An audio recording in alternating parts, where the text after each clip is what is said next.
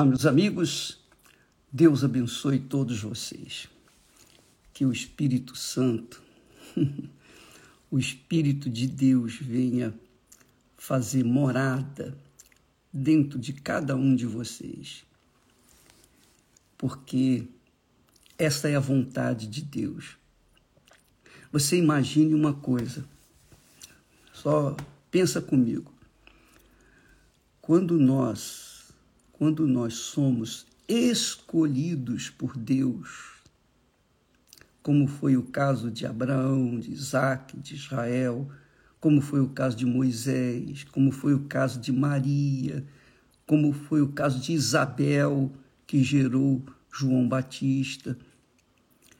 Quando Deus escolhe pessoas, não é para que essas pessoas venham viver uma vida abundante apenas aqui na terra. Deus não nos escolheu para vivermos uma mesquinha vida, ainda que seja abundante, ainda que seja boa, de qualidade. Ele não nos chamou para que nós viéssemos curtir neste mundo sujo um pouquinho dele. Uh -uh. Ele nos chamou para uma vida eterna.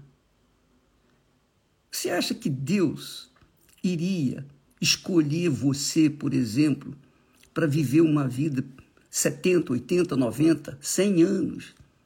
E cada vez, quanto mais anos você vai vivendo, mais você vai sofrendo. É, essa é a realidade, não é? Porque viver nesse mundo é sofrimento. Viver neste mundo é sofrimento. E se você é uma pessoa que ama, você vai sofrer duplamente. Porque quem ama, sofre. Quem ama, sofre. Deus é amor e ele sofre. É sofredor. Como está escrito no Salmo 86, quando Davi diz que Deus é sofredor. Porque ele, ele sofre, sabe por quê? Porque ele quer o melhor para nós mas a nossa cabeça é tão pequenininha, a nossa visão é tão miúda, que a gente não consegue perceber sequer um pouquinho da grandeza de Deus, da grandeza de Deus em nós. Então, muitas pessoas, por exemplo, ah, eu quero receber o Espírito Santo porque eu, eu quero falar em línguas.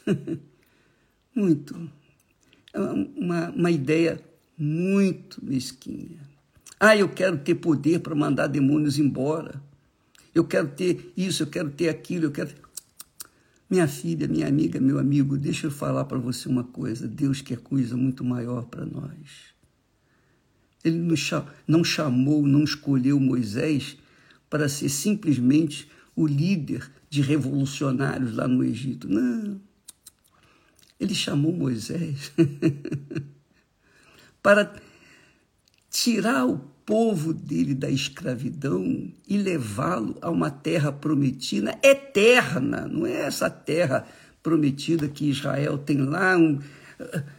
Você sabe que Israel hoje não é nem 20% do que Deus havia prometido.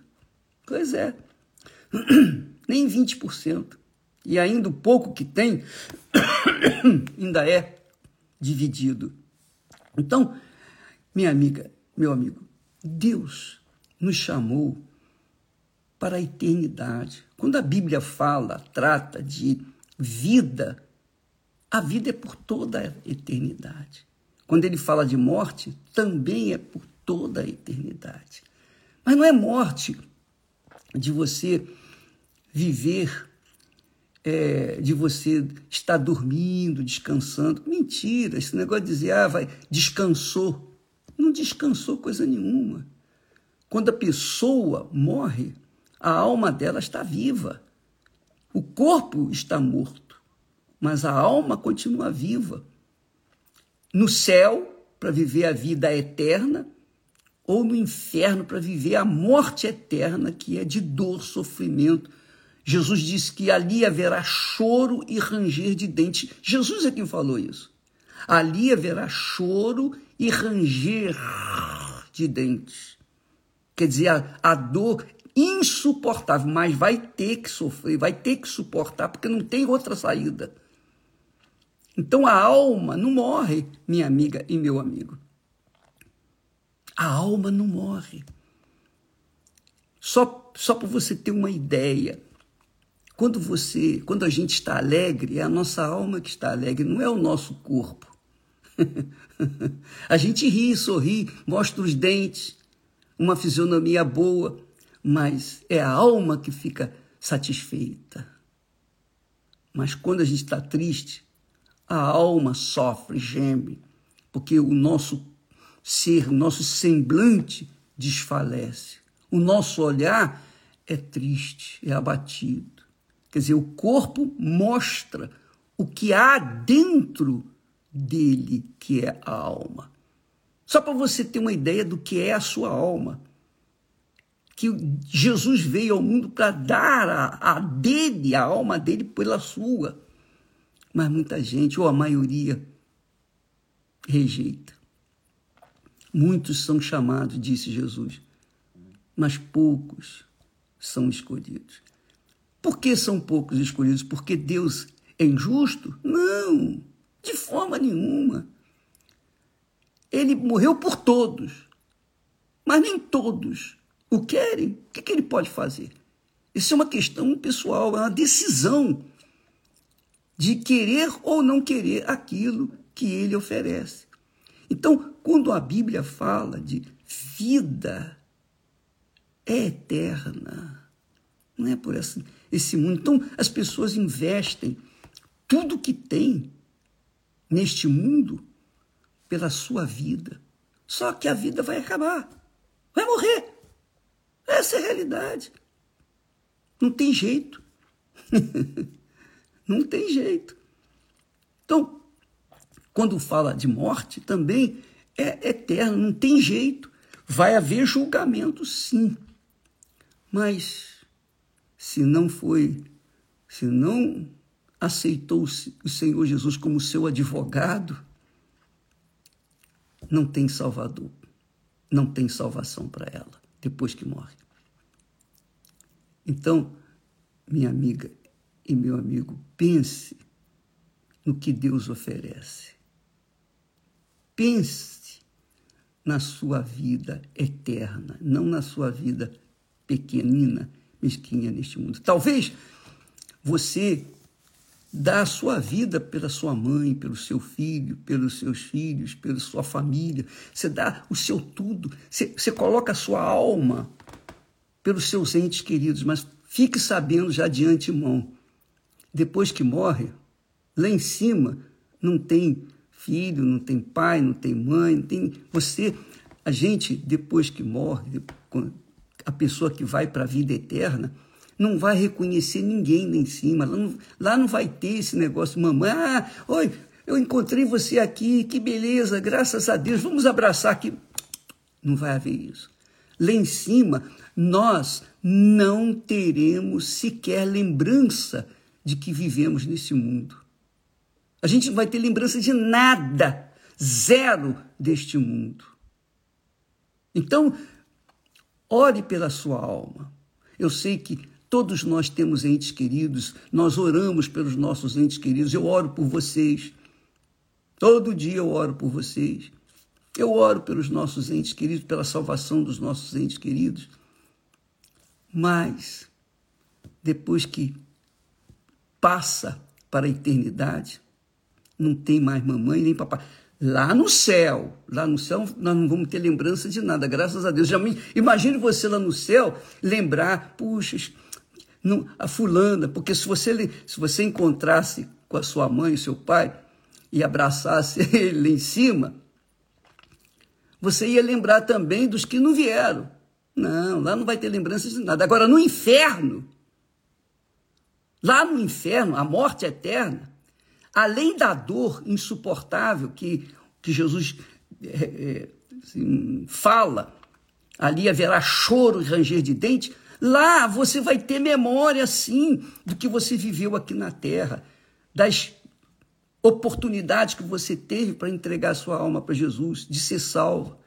Ele vai, você vai lembrar como o rico, lembra da a história, a história verídica do rico lá no inferno?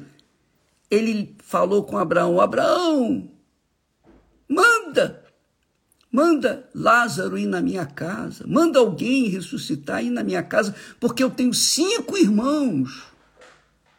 Quer dizer, ele lembrou ele tinha memória do que estava acontecendo aqui na terra.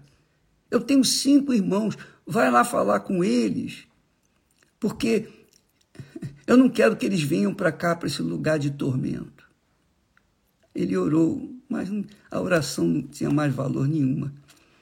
Abraão disse: Não, eles já têm os profetas. Eles têm lá a palavra de Deus. Vocês não creem na, na palavra de Deus? Não vão crer nem mesmo ainda que um morto ressuscite e vá para falar com eles. Então, amiga e amigo, nós estamos pregando, ensinando, orientando sobre as profecias, sobre a palavra de Deus. Então, pense nisso, pense nisso. Talvez você dê, dê a sua vida por um ente querido. E, de repente, esse ente querido vai mesmo para o inferno, ou então vai para o céu e você não vai. E você lutou tanto por ele, e aí? Como é que fica? Preste atenção. No inferno, a morte eterna é bilhões de vezes pior do que o sofrimento desse mundo. Bilhões de vezes. Porque você vai ter memória de tudo o que aconteceu aqui e vai se amargurar, se arrepender de não ter aproveitar das oportunidades. Entregue seu coração para Jesus. Entregue suas paixões para Jesus. Ah, bispo, como é que eu entrego meu coração para Jesus? Como é que eu entrego minha vida para Jesus? As suas vontades. Coloque as suas vontades, suas paixões, seus projetos pessoais, seus planos, seus, seu futuro, suas, seus familiares. Coloque tudo, tudo que você tem no coração, seja o tesouro, seja o lixo que você carrega dentro do seu coração, entregue tudo para Jesus. Coloque a sua vida no altar, a sua alma no altar. Oh, meu Deus, eu não, não estou a ver o Senhor, nem senti-lo, nem tocá-lo. Eu não estou vendo o reino dos céus. Mas eu sei que o altar é o lugar do sacrifício. E eu coloco a minha vida, minha alma, os meus sonhos, meus projetos, tudo, minha família, os meus entes queridos, mais queridos, eu coloco tudo no teu altar e elejo o Senhor como meu Senhor e Salvador, como meu Deus. Eu elejo Jesus Cristo como meu Senhor e Deus. Quando você faz isso lá no altar, o Espírito Santo desce sobre você, como desceu sobre Maria e gerou nela um novo ser. Gerou nela o Filho de Deus. Você vai se tornar uma filha, um filho de Deus, quando fizer isso. É simples, é fácil. Você não tem que pagar nada. Você não tem que pagar nada. Mas você tem que oferecer o melhor, que é os seus sonhos, seus projetos, tudo que há dentro da sua alma, dentro do seu coração. É tudo por tudo, minha amiga e meu amigo. Isso é uma questão de decisão. E essa decisão a gente toma quando a gente crê, quando a gente acredita naquilo que está escrito na palavra de Deus. Então a gente vai fundo e a gente recebe então a glória, a glória excelsa do Espírito Santo. Moisés não teve esse privilégio. Moisés viu, Deus falava com ele face a face, embora Moisés não pudesse ver a face de Deus, mas ouviu a voz de Deus. Moisés teve experiência íntima com Deus, mas ele não tinha o Espírito Santo, porque ele ainda não tinha vindo amiga e amigo, o Espírito de Deus, que é o Espírito do Senhor Jesus Cristo quer fazer morada em você. Talvez você seja aquela pessoa que tem entregado sua vida para uma entidade, para um espírito, para um guia. Mas o guia, ele diz para você, ó, eu era isso, eu era aquilo, eu era um artista, eu era uma sumidade, eu morri, mas eu quero viver no seu corpo e você acreditou nisso e tem acreditado nisso. Mas como é que é a sua vida? Somando, diminuindo, qual é o, o saldo que você tem? Zero, só sofrimento, não é verdade? Jesus oferece o espírito dele, o espírito de quem morreu e ressuscitou, está vivo. E para afirmar que ele está vivo, quando o Espírito Santo vem, ele dá vida, ele dá força, dá coragem, ele levanta o caído, ele apruma os que estão cambaleando, ele faz forte o fraco, ele livra da cova dos leões, da cova dos elefantes, da cova, seja lá do que for, ele livra, porque ele é Deus dentro de você. Então você se torna forte e poderosa, poderoso em Cristo Jesus. Mas para ter isso, você tem que entregar todo o seu coração, todo, todo, 100% dele. Tudo, suas vaidades, suas pretensões, suas ambições, tudo. É tudo por tudo. Se você quiser, o altar está aí para isso. Deus abençoe a todos e até amanhã, em nome do Senhor Jesus. Amém.